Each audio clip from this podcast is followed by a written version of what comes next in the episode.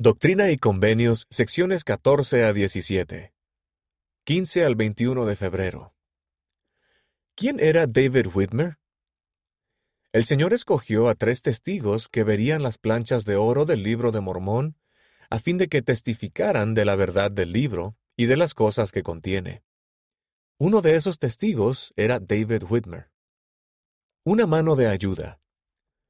David escuchó sobre las planchas de oro cuando visitó a Oliver Cowdery, quien era el escribiente a medida que José Smith traducía.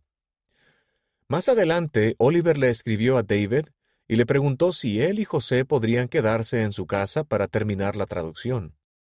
David hizo un viaje de 483 kilómetros, 300 millas, a Pensilvania con el fin de llevar a José y a Oliver a la casa de sus padres que se encontraba en el estado de Nueva York.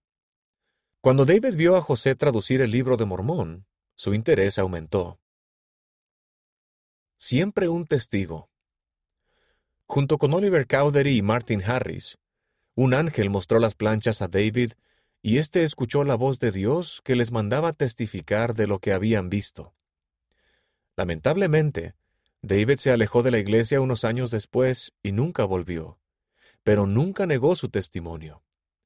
Poco antes de morir, David escribió: «En ningún momento he negado ese testimonio, ni parte alguna de él, que por tanto tiempo se ha publicado con el Libro de Mormón, como uno de los 3 testigos.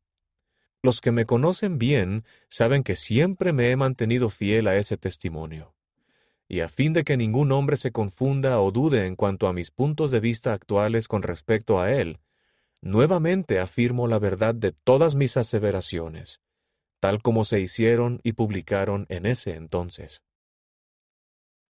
Análisis. Si bien nosotros no hemos visto las planchas, aún podemos ser testigos. ¿Cómo podemos ser testigos y dar testimonio de las verdades del Evangelio?